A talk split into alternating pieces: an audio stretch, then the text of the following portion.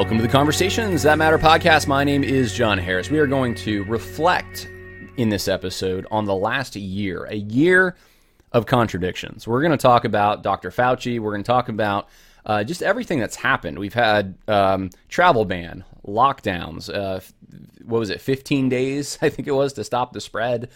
Uh, we've had masks, uh, now double masks. We've had the quote unquote vaccine.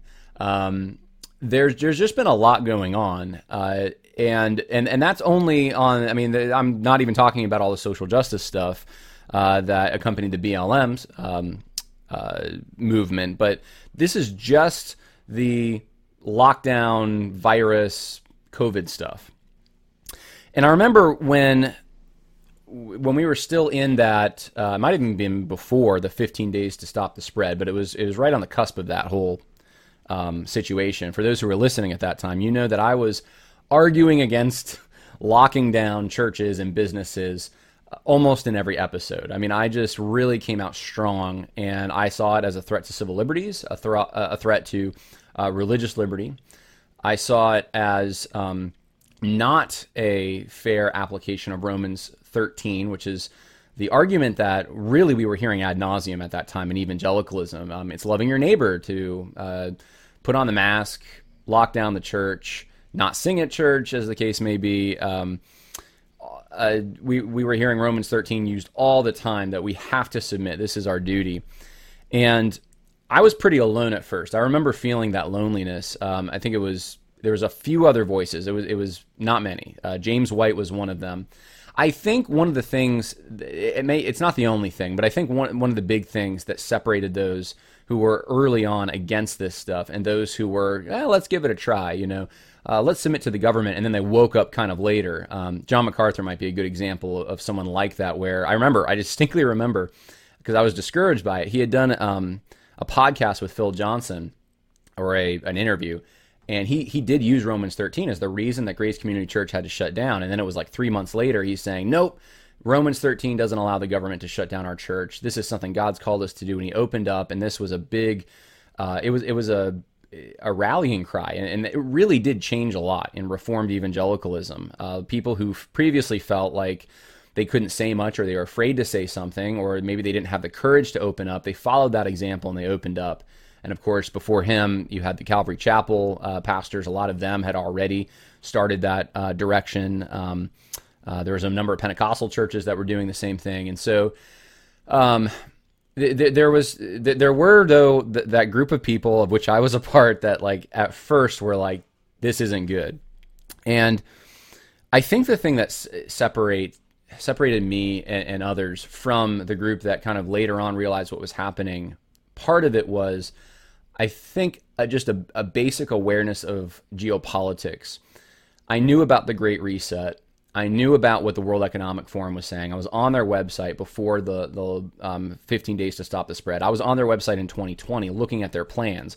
I was watching um, them execute really what uh, was the the precursor to um, everything that we've seen in the last year, and it, it just it, it ran like clockwork. Um, nothing that happened in the last year, whether it's the BLM stuff or the COVID stuff, none of it uh, was, as far as on a geopolitical level, was unavoidable.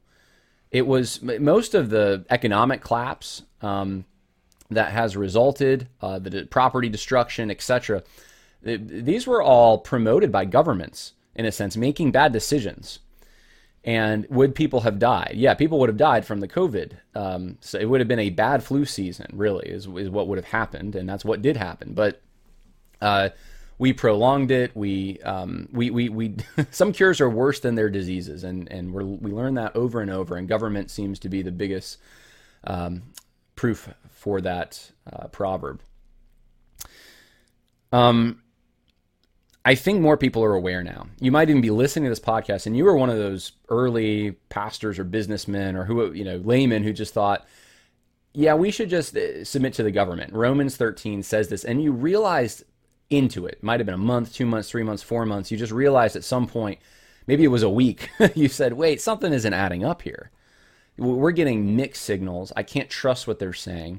And wait, does, does the government really have the authority to supersede the law of God? God calls us to worship. Um, does and and you can understand perhaps like a snowstorm or something temporary where the roads need to be shut down. Okay, the government, you know, that we ta- taxes are what fund the roads, and, and you, you kind of get that. But then you realize the principle isn't really applying to this situation of no end in sight, lockdown. Um, Canada's dealing with this now, as we know. Pastors in jail because they want to meet. Uh, no end in sight um, government becomes the uh, the per, the authority that tells you what you can do with your own property, your private property, your church property. And I, I don't want to rehash everything I've said. I've, I've, done. I did so many episodes on this when this whole thing was was going on, and uh, I I've I've watched some people kind of act like they were since then act like they were on they were against it the whole time, and knowing that they really weren't, but um, it, it's almost become popular now to be against Dr. Fauci, to be against, on the conservative, political conservative side, to be against lockdowns and masks and quote unquote vaccines, etc.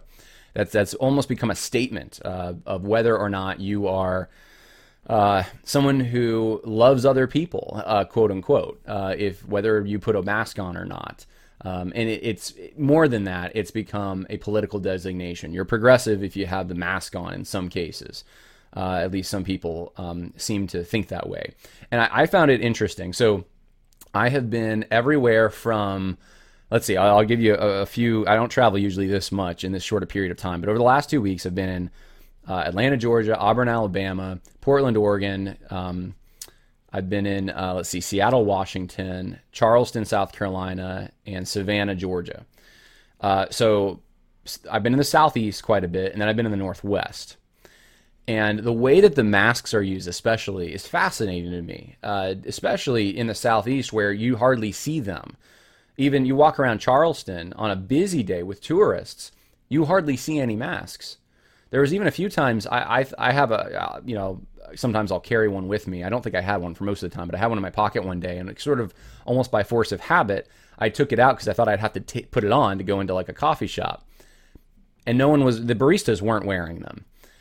Contrast that with Portland and Seattle, where everyone is wearing a mask. I mean, everyone, uh, just about. Um, even if you're outside, I saw most of the people, it seemed like, or a good chunk of them, were wearing masks outside in parks, public parks. So th- this is the big difference. It is it is such a cultural divide, and it does um, that there is a line dividing the political persuasions of people, and the mask is is a good indicator of it interestingly enough. Uh, and, and, it's a, a re, maybe regional, uh, but I think that dovetails with the political philosophy there. So um, we're going to talk about the last year, and I, I want to read part, a part of Romans 13 again as well, through kind of not, not new eyes, but through having gone through what we just went through over the past year. You tell me if your interpretation or your view of the application in our current context has changed on Romans 13. I, want to go through that because I, I, I'm old enough to remember a year ago when these battles were happening and how much that was used uh, by so many people. And, and I take do a little self reflection too. Ha- has this helped you maybe understand its application better today? Um, and what would you do differently uh, going forward? So before we get to all that, a few minor items that I want to just uh, highlight as well that I I sometimes will snapshot things that people send me, and I will uh, just do episodes where I'll cover them, or if they're just small, I'll just call attention to them briefly. And I want to call attention to a few things before we get to the main topic. Uh, I, I was on the fence about whether I would even show this, but I thought, you know what, yeah, I will because for those in the PCA, um, I, I, don't I do a lot more coverage of SBC stuff than PCA stuff, but I figured I would uh, mention this. Ligon Duncan um, tweeted this out. I'm very much looking forward to the release of Jarvis Williams. Jarvis Williams being the um, uh, you can go look at the video I did. Jarvis Williams Gospel. He's the um, professor at Southern Baptist Theological Seminary who is uh, unashamedly um, advocates critical race theory and incorporates it into his theology and is well documented. Uh, but he says, I'm very much looking forward to the release of Jarvis Williams' Redemptive Kingdom Diversity book. Yeah. Dr. Williams is one of the transcendent voices in the import on this important subject. Glad to count him as a friend. Transcendent voices. I thought that was an interesting phrase. He's the one, you know, I, I've asked before, whenever I talk about standpoint theory, I say, okay, so who are these people? Who are these angels who are, or these divine entities that are able to adjudicate between the quote unquote what they deem as oppressed perspective and oppressor perspective because they have to transcend those. They can't be part of those categories because then they're they're biased. They have to be able to be unbiased. And and here we have Ligon Duncan saying, you know what? Who's a transcendent voice on this subject? Dr. Jarvis Williams. Uh, it's just it's fascinating to me um, to see what's happened to Ligon Duncan, and it, maybe for a future episode, if I get the time, I'll do some research and we'll talk about it because he has really changed. Uh, it seems like. Um, I also wanted to point this out. Uh, a gentleman by the name of um, Timon Cline uh, pointed this out. I thought it was a fascinating observation. Um, the Christian nationalism narrative that, that, seemed to come out of nowhere. Uh, at the end of last year, all of a sudden, Christian nationalism was the big boogeyman, right? And you know, I, I kind of thought they wanted to say white nationalism, they wanted to say racism, but they, they couldn't because there are so many ethnic minorities who were part of this Trump coalition. So what do they call it? Well, they call it Christian nationalism. And Timon Cline, though, he he made a good observation. There was a um, uh, tweet here by Jason Stanley, and he says the attack on critical, and I think he might have been the author of that religious uh, religion news service hit piece on James Lindsay. But he says the attack on critical race theory is to a large extent a front for white Christian nationalism. And Timon Cline says, Do you see what's happening here? The two narratives are converging, and I think this was the design from the beginning.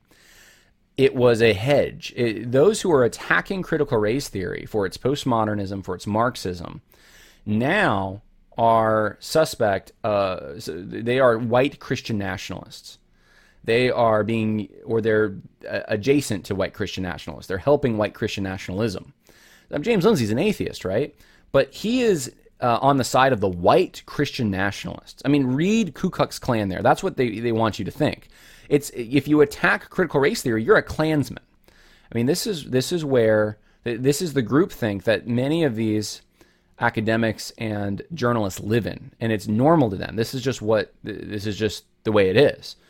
Uh, that's how they see the world, and uh, so when you're accused of being a Christian nationalist, or when you attack critical race theory, uh, it's kind of you know it's the same thing. That's it's it's just interesting how they're weaponizing uh, this boogeyman uh, and then using it against people who would attack critical race theory. I wanted to also talk about this briefly because this was a fascinating thing that also uh, someone pointed out. Kevin Max. Kevin Max is an ex evangelical, and um, he said so. Uh, he was the formerly uh, band member in DC Talk popular Christian ba- band years ago. And he says, Hello, my name is Kevin Max, and I'm an evangelical on May 15th. And then he posted lyrics to a song to kind of explain that. And he says he, he believes in the universal Jesus, right? Which is, of course, anyone who knows anything about theology knows when you talk about the universal Jesus, you have left Orthodox Christianity and we're, we're in ecumenical land at the very least at that point. But he's saying he's, not evangelical anymore. And uh, and I'm not going to read all his lyrics now. You can go read them if you want. But here's the fascinating thing to me, right? Uh, there were a number of comments like this all over the Roys report. Now, Julie Roys is a, I think, a blogger. I'm not sure exactly. Pod, I think she's just a blogger.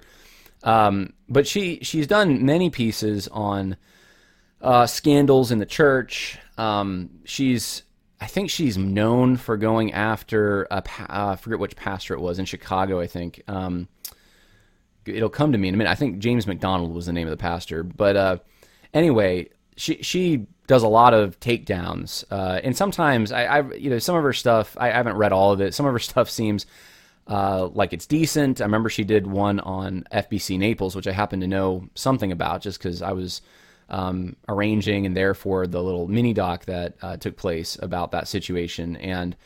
Um, you know she she did a good job with that uh, as I remember at least. There's been other ones she's done where I'm just like you know it just seems like there's an axe to grind and you're grasping at straws a little here. Um, but I, I'm not overly familiar with her. But he, here's the thing. Here's the thing that was someone set, uh, texted this to me, and it's more of an insight into the kind of people that read the Roys report because there are so many comments like this. I'm gonna read you one, and because she, had taken uh, this article about Kevin Max and put it on her, uh, I guess, uh, aggregated it onto her website. One of the comments here by someone named Lauren Martin. In describing himself as pro Jesus, I don't see any indication he's leaving Christianity. I wouldn't compare this to Abraham Piper or Joshua Harris. Kathy Curran. I agree. I'm reading it as he is distancing himself from the legalistic evangelical blanket now used to cover a multitude of sins. I get it. There were a lot of comments like this, which it just tells you kind of the, I guess, the kind of crowd that reads uh, the Roys report but I think it, it, it's broadly speaking, it tells you more because the Roys report focuses so much on evangelicals and taking them down, evangelical leaders. So you think that those reading it, that my assumption was okay. There are other evangelicals. They want to they want to root out the bad guys. Uh, that that's at least at the very least their motivation. But there's people that are interested in that kind of thing. So they're interested in the evangelical world. They're probably were or are evangelicals or consider themselves to be at least. In their mind, their own definition of evangelicalism is now it, it's basically what fundamentalism was in the late 40s, 50s. Like the way that fundamentalism was viewed in the 1950s is the way neo evangelicalism is viewed now. You could almost write for those who understand the history of this, Carl Henry's book, 1947, Uneasy Conscience of Modern Fundamentalism, you could almost write the uneasy conscience of modern evangelicalism right now and have kind of the same effect. And I find this fascinating. The very people who are trying to break from fundamentalism because it was too stuffy and they weren't engaging culture, quote unquote, and they weren't raising up leaders for the next generation. And we needed these international leaders and uh, you know, this is where Fuller Seminary came out of, and Gordon Conwell Theological Seminary, and um, uh, to some extent, uh, Wheaton College uh, was very much got on board with this vision as well. And those kinds of people who were thought to be like Ockenga and Henry and uh, Fuller, uh, the the people that were you know the pioneers of what was to come next, are now that what they built is viewed as bad as the fundamentalism that they were reacting to. And I find that fascinating. And, and what are the lessons here? I challenge you to think about what are the lessons here? Are there lessons here? Uh, the lessons seem to be that you're never going to please some. You're, you you can never win. Maybe you, you can never please the world. Uh, we know that, and I'm talking about the world, flesh, and the devil. That kind of world.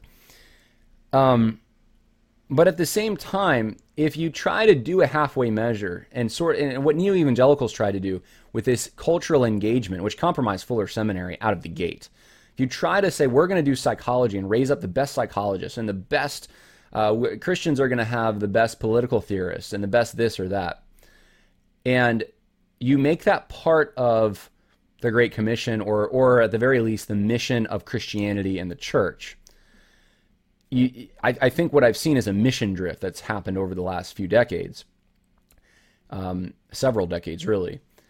If you do that, you don't actually complete the objective you started out to complete, and you find yourself in the same place that you were 50, 60, 70 years ago. I find that fascinating. Uh, and, and maybe the best thing, honestly, is I, I know the fundamentalists had their Bible Institute model, is you have you train people in the Word of God, especially with accountability to local churches. You you do ministry training through the local church, uh, whatever that happens to be. It could be a seminary, it could be a Bible institute, but it there's accountability there, and who the Christians that are around you, they don't need to go necessarily to a Christian bubble uh, to do a Christian thing and, and make their Christian mark on the world. Uh, if they want to be a good plumber, they, they go and become the best plumber that they can be. And they, they're a Christian as they're uh, doing their job. Uh, if they want to be a good lawyer, they just go they go to a good law school. Now, knowing, being prepared for, hopefully by their parents, by their local church, for the challenges that await them, because there are going to be many. And some law schools you may not want to go to, but but the the goal is to be the best you can be, and to invest the talents and abilities God's given to the to the greatest uh, um, to, to have the greatest effect you can possibly have. Just be a good investor, a good steward of what God's given you. And it it doesn't need to it doesn't have to, to have the, the word over it that this is um, you know th- this is ministry in the sense of the ch- of the church ministry. Um, it's important. It should be, you know, something that um, you are motivated by because of a love for God's law, uh, in some respects. But it's it's the function that you have on earth. And uh, you know, Adam naming the animals was was a good thing. That was something that God wanted him to do. And there's things like that. Being a janitor is a good thing. Uh, but it's not. It, it doesn't mean that the church is going to now. We need to produce. The church's job is to produce the best janitors, right? That kind of thing. I'm probably being a little unclear here uh, because I wasn't expecting to talk about this, but uh, I just I had the thought when I was going over this material. Um, so, long story short, the lesson that I, one of the lessons at least I see in this is that when you try to use the church as an instrument of social engineering, which is Gospel Coalition's just an extension of this neo evangelical impulse, you end up right back at the same spot you started at. And you're constantly going to be running from your shadow. And it's just no way to live, it's no way to do ministry. Um, let's keep going here. We're going to talk about, um, I think this is where we're going to start the main topic here. Uh, so, former FDA chief says circumstantial evidence suggesting coronavirus lab leak theory continues to grow. I want to talk about this. May 24th, 2021, former FDI, uh, FDA Commissioner Scott Gottlieb, I'm not sure if I'm pronouncing that right, said, We haven't found the intermediate host. We found no evidence of this virus in an animal anywhere which is important because he says we haven't found the true source of the virus. And with MERS and SARS, at this point, with those outbreaks, those epidemics, we had found the intermediate host. And it's not for lack of trying. There's been an exhaustive search, he added. What this means, I just want to break this down and explain to you what's going on. What he's saying is that if this came from a bat, we don't know, we can't find a bat that's sick with COVID. It's just, it's popping up in humans. We can't find the host. Where did it come from? And he's saying it's weird because we're able to do that with other viruses that did come from animals. Dr. Fauci backed funding for the controversial Wuhan lab studying origin of coronavirus. This uh, has been sort of for the last month been an, a topic of controversy and conversation. Dr. Fauci, a member of the coronavirus task force, has previously backed funding for a controversial lab in Wuhan, China, that has been studying the coronavirus in bats.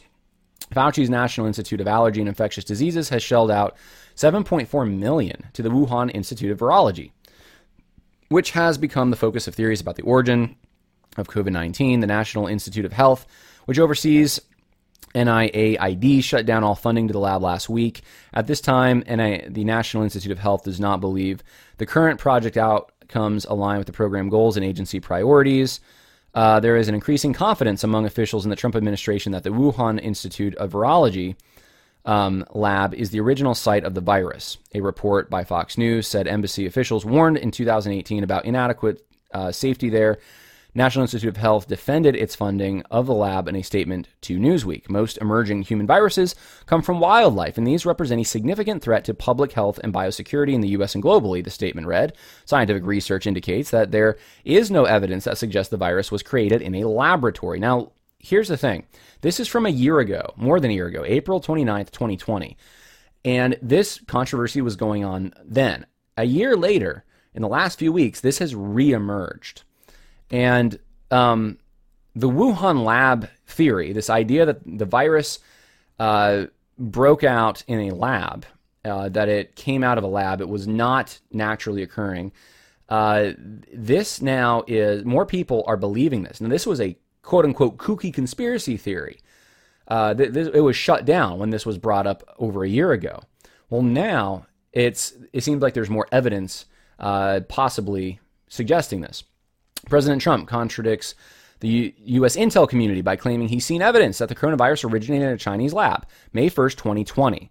So this is what was happening. Hey, Trump is just off his rocker. The uh, you know U.S. intel community they don't believe that nonsense. Uh, it wasn't started in a lab. Didn't come from a lab. Um, we have now, though, Biden team shut down State Department inquiry probing possible lab link to COVID. May 25th, 2020. A little over a year later, um, they feel the need to shut it down. Now, look, if you if the State Department uh, looking into this is um, if that's such a if there is no link there, then it shouldn't be a problem. So why is the Biden team shutting it down? I mean, that could vindicate the idea that it didn't start in the lab. Here's uh, from the last year Dr. Fauci backed controversial Wuhan lab with US dollars for risky coronavirus research. So, lo and behold, Dr. Fauci um, might have an interest, an investment in this Wuhan lab. Uh, a decade ago, during a controversy over gain of function research on bird flu viruses, Dr. Fauci played an important role in promoting the work. He argued that the research was worth the risk it entailed because it enabled scientists to make preparations such as investigating possible antiviral medications that could be used if and when a pandemic occurred. The work in question was a type of gain of function research that involved taking wild viruses and passing them through lived animals until they mutate into a form that could pose a pandemic threat. Scientists used it to take a virus that was poorly transmitted among humans and make it into one that was highly transmittable, a hallmark of, of, a pandemic virus. This work was done by infecting a series of ferrets, allowing the virus to mutate until a ferret that hadn't been deliberately infected contracted the disease. The work entailed risks that worried even seasoned researchers. More than 200 scientists called for a work to be halted. The problem, they said, is that it increased the likelihood that a pandemic would occur through a laboratory accident. Now, look, here's the thing. This um, gain of function research is also the way you make bioweapons. And the concern is that a bioweapon could get out from doing this from, from a lab. So here's what happened. Dr. Fauci defended the work. Determining the molecular Achilles heel of these viruses can allow scientists to identify novel antiviral drug targets that could be used to prevent infection in those at risk or to better treat those who become infected, wrote Fauci and two co authors in the Washington Post in December 30th, 2011. Decades of experience tell us that disseminating information gains through biomedical research to legitimate scientists and health officials provides a critical foundation for generating appropriate countermeasures and ultimately protecting the public health. So here's the thing. Well, if something like this were to happen, we would already have the antidote. We would know what to do. Um, yeah, and that would also make someone really rich if they were going to unleash a bioweapon that they already knew uh, the cure for, or they had an idea of what you could do because they, you know, this was already something that was uh, controlled and they, they knew what it was. So um, you can tell why this is becoming controversial and why really a year ago this was controversial. But it's been, I mean, it was blacklisted. You couldn't talk about this. Social media would crack down on you. Nevertheless, in 2014, under the pressure from the Obama administration, the National uh, National of Institutes of Health instituted a moratorium on the work, suspending 21 studies. So they stopped doing the study because look, there's a risk involved. So why was why was this gain of function research going on in China? Why not in the United States? Why in a Wuhan lab? Because it's away from the uh, National Institute of Health um, uh, moratorium uh, that would be the logical guess in my mind that you could do it in China and you get away with it. You could still do it. And here you have Fauci backed the controversial Wuhan lab with US dollars. Um, I hope things are starting to make sense. Now, I want to play for this for you. And if you are uh, a patron, you're gonna you will have this in the um, what I uploaded today. I will um, what I'll, you know what I'll do? I'll, I'll make this a freebie um, for everyone. I'll put the link in the info section. Even if you're not a patron, you can go and you can download the PowerPoint uh, slideshow, um, and uh, and maybe I'll put a link to this. But you'll get it either way if you want to share this video. Here is a video that I made, just cataloging Dr. Fauci's contradictions. Uh, here we go.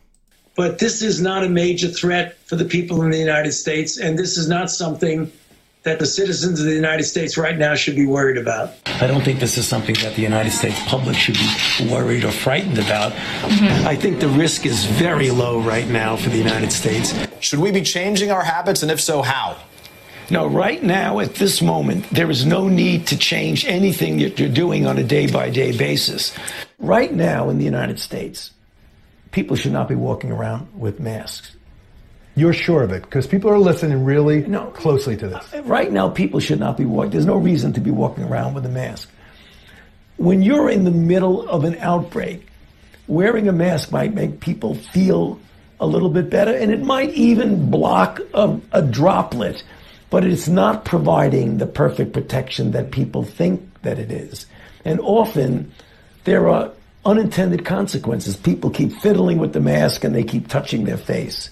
And can you get some schmutz sort of staying inside there? Of course, of course. But when you think masks, you should think of healthcare providers needing them and people who are ill. If you have a physical covering with one layer, you put another layer on, it just makes common sense that it likely would be more effective. Maybe I should put two masks on. There's nothing wrong with that, but there's no data that indicates that that is going to make a difference. You're and telling everybody to wear a mask, whether they've had an infection or a vaccine. What I'm saying is they have immunity, and everybody agrees they have immunity. What studies do you have that people that have had the vaccine yeah. or have had the infection are spreading the infection? If we're not spreading the infection, isn't it just theater?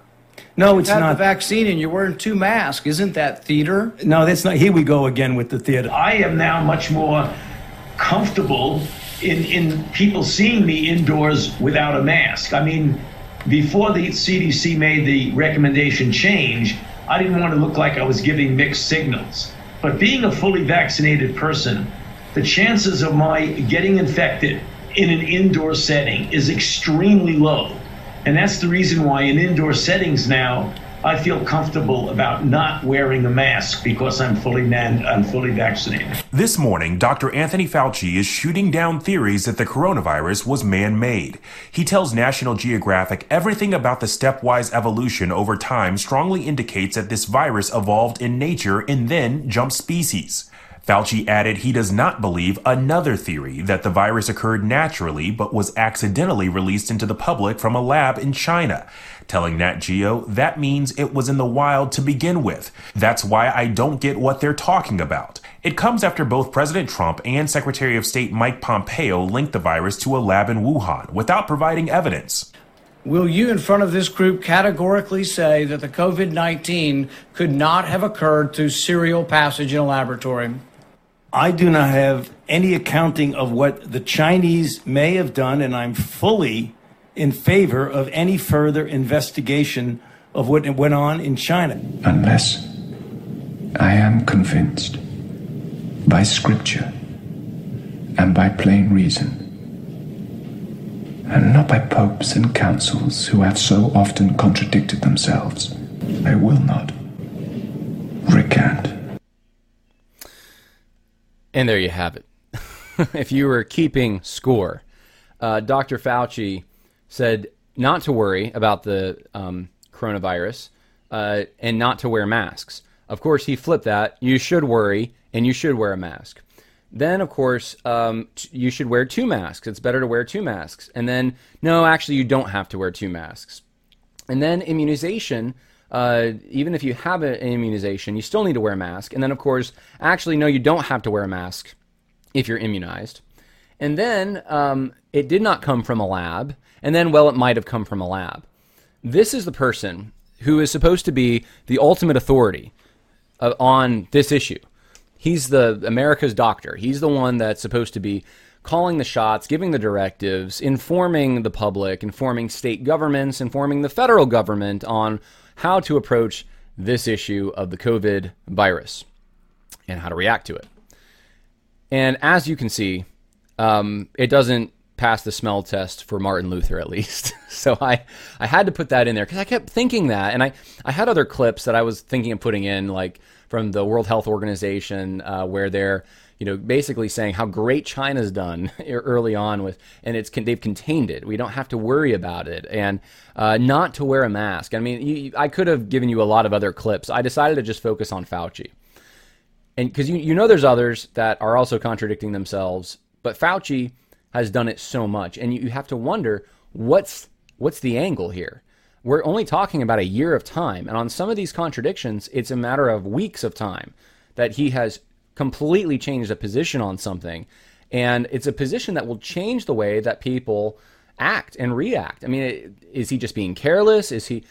No, I think there's something more going on here. I think there's probably some more interests at play. At the very least, though, even if you want to give him the benefit of the doubt, he's someone that uh, seems to not know what he's talking about. not well enough to be giving all this public advice. And I understand information changes on something. Sometimes you're going to, hey, you know what? I was wrong before. Now I'm, but he doesn't do that. He doesn't admit when he's wrong, um, or or he doesn't. Um, and, and, there's so many of these things that it just it, it makes you wonder that what's actually driving this. Is it science, or is it something else? Uh, the science should not have changed on this. More data has come in, but that should not be changing whether or not two masks, uh, one mask, um, immunization plus mask, or just immunization. I mean, this stuff should. This, this, for someone who knows what they're talking about, there, there shouldn't be a question on this. And if there is, he shouldn't be talking about it, giving advice to the public when it's uh, when he doesn't know.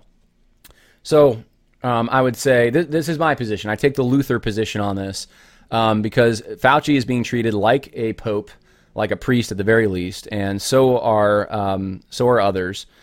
And it's like if they have a, a you know a DR on their name, and uh, and now it's not just enough to have a DR, as the frontline doctors have found out. If you have a DR and you're well liked by the government, then you are to be listened to. And I, am sorry, no, you don't get to to create a priesthood uh, because of some position, some fashion. So um, I thought that was yeah, somewhat effective. I wanted to share that with you, and um, it made me think. And I wanted I just attached this on at the end. It made me think of something because I thought the Wuhan lab is the subject of controversy now. We may have we may have gotten a bioweapon. It's possible uh, released on the public from China, from uh, a, lab in China that had not only Chinese scientists but Americans helping fund this Wuhan lab. And I, I started thinking, well, who else funded the Wuhan lab? Immediately, I remembered something. Harvard University professor accused of covering up ties to Chinese school research program published January 28, 2020. Charles Lieber, who chairs the prestigious school's chemistry and chemical biology department, was taken into custody at his office. He's charged with one count of making a materially false, fictitious, and fraudulent statement and was set to appear Tuesday in federal court in Boston. Um, unbeknownst to Harvard University, beginning in 2011, Lieber became a strategic scientist at Wuhan University of Technology in China. Yes, the Wuhan lab. That's the, the same. That's the same Wuhan University of Technology and was a contractual participant in China's Thousand Talents Plan from in or about 2012 to 2017, a statement from the office says. This is the Harvard University. Um, this is the Chan School of Public Health. And someone from there um, went to uh, China, was involved with the Wuhan University of Technology lab, and lied about it. This happened in January 28, 2020, when the story broke. This was before there was a large scare about COVID.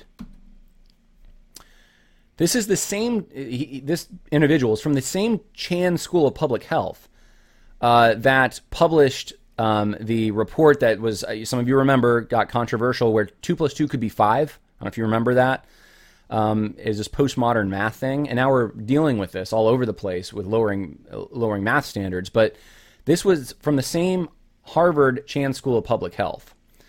Uh, racism also is a public health crisis. Statement from the uh, an op-ed, I should say, from the Chan School of Public Health, uh, October third, twenty twenty.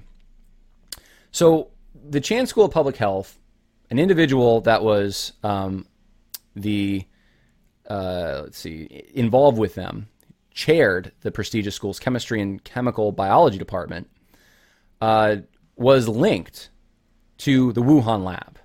Now you have them pushing this postmodern stuff at this school. And it, this is on American soil.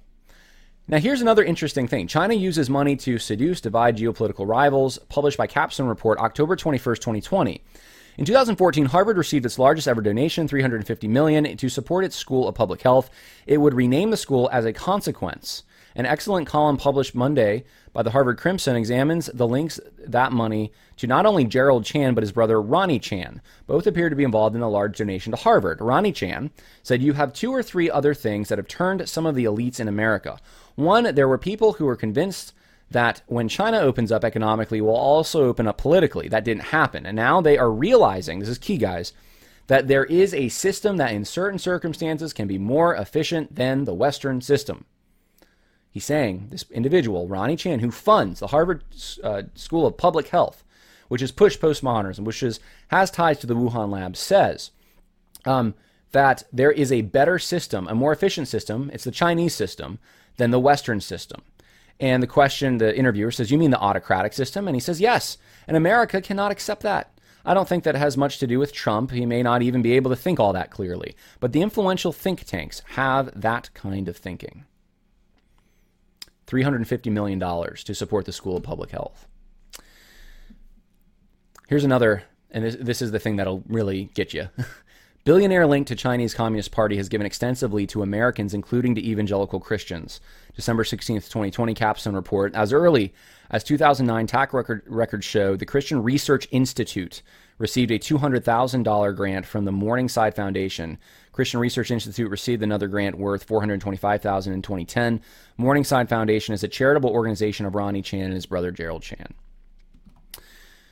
Um, I, I was debating whether even to include that in this because I thought, is that really related? It is related. It is related. This, there's connections running all over the place. Someone who's um,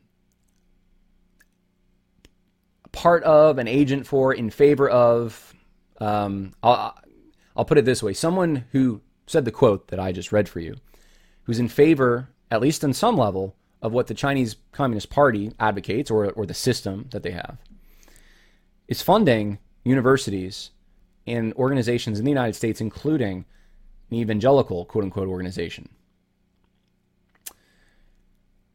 And there's ties to the Wuhan lab. Um, now, I'm not accusing, I'm not saying that the, uh, I'm, I'm certainly not saying that the Harvard School of Public Health was the one that really wanted to release this COVID virus from a lab. I don't I don't know if that's the case. What I do know is there's a lot of suspicious things going on right now as to where this virus originated from and who was funding that Wuhan lab. And there are lines going in different directions. One of them goes back to Fauci. And I want to read Romans 13 for you again. Now that you've seen those contradictions, and they're probably not the only ones over the past year, and ref- you've reflected on what's gone on this past year, let me read for you once again Romans 13 and ask yourself do you, do you apply this the same way that you did a year ago? Um, let's start with verse 1. Every person is to be subject Actually, you know what? Let's start with Pro, uh, Romans 12, 21. I really like to get the context of Romans 12 before, and I, and we can't get the full context, but let's start at least with 1221 because obviously there weren't chapter and verse designations originally. Do not be overcome by evil, but overcome evil with good. Is what's going on right now evil? The cover ups, the lies, the contradictions. Every person is to be subject in subjection to the governing authorities for there is no authority except from God, and those which exist are established by God. Therefore, whoever resists authority has opposed the ordinance of God, and they who have opposed will receive condemnation upon themselves. For rulers are not a cause of fear for good behavior, but for evil. Do you want to have no fear of authority? Do what is good, and you will have praise from the same. For it is a minister of God to you for good but if you do what is evil, be afraid, for it does not bear the sword for nothing. For it is a minister of God, an avenger who brings wrath on the one who practices evil. Therefore, it is necessary to be in subjection, not only for um, not only because of wrath, but also for conscience sake. For because of this, you also pay taxes. For rulers are servants of God, devoting themselves to this very thing. Render to all what is due them: tax to whom tax, custom to whom custom, fear to whom fear, and honor to whom honor. Owe nothing to anyone except to love one another. For he who loves his neighbor has fulfilled the law and I'm going to keep going. Let's actually, no, I'm not. I'm going to end it there. This is the section that's usually brought up. Well, it says you got to submit. Is Dr. Fauci and those who are influenced by this man and, and have enacted policies because of what this man has said, are they doing good? Are they a minister of God to us, to you, for good? or for evil? Are they um, bringing wrath on those who practice evil, or they are they being bringing wrath on those who practice good?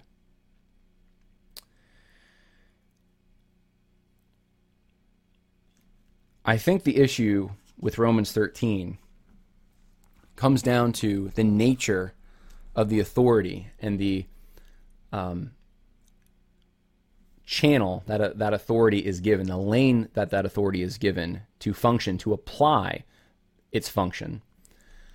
And if you don't understand that the function is to be a minister for good, and if you don't understand the lane is within the narrow distinctions of the law of God and what the magistrate is supposed to, um, the responsibilities the magistrate is supposed to have, being a public servant, punishing evil, promoting good,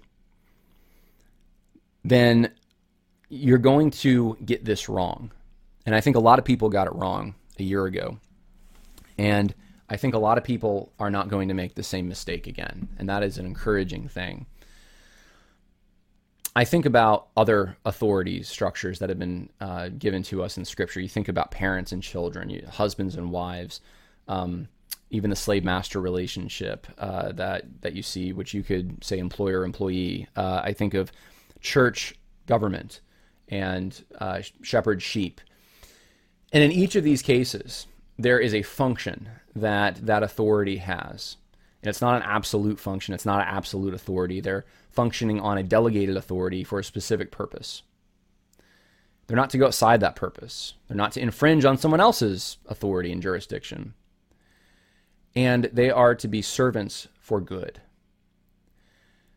And it's spelled out specifically and applied to government that that's who they're supposed to be. And I ask you, is Dr. Fauci that kind of man? Are those who promote him and listen to him the kind of people now that we are looking at this from with a year to more than a year of experience are these people that have your are, are they servants for good to you and your family do they have your best interest in mind if the answer is no that that actually they're what they're doing is they're trying to serve themselves they're, they're using you uh, they're lying to you they're not um, telling you what's actually safe and what's not then you're going to have to exercise your own judgment and you're going to have to protect yourself and your own family and make good decisions. And they've lost their credibility. And that's the tragedy of this because it's not good when we lose faith in our institutions in some ways, but it's necessary if they are betraying us. So I'm going to leave that there. I hope that was helpful in some way. Again, if you want to see that montage, uh, you can go to the link in the info section and it'll be right there for you. God bless. More coming up later this week. I hope that was helpful. Bye now.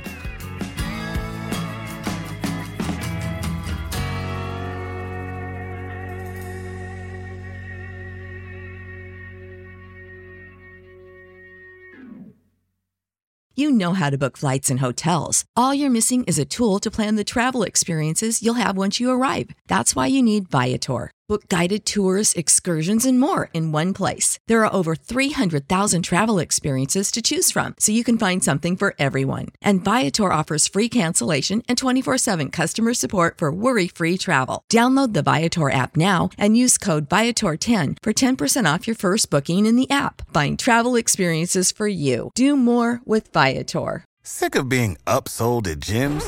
My guy, you're currently a base member. For $90 more, I can upgrade you to our Shred membership. For 130 more, you'll be a Swole member. And for just $300 more, you'll reach Sweat Platinum.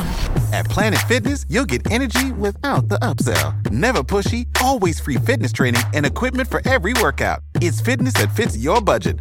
Join Planet Fitness for just $1 down and $10 a month. Cancel anytime. Deal ends Friday, May 10th. See Home Club for details.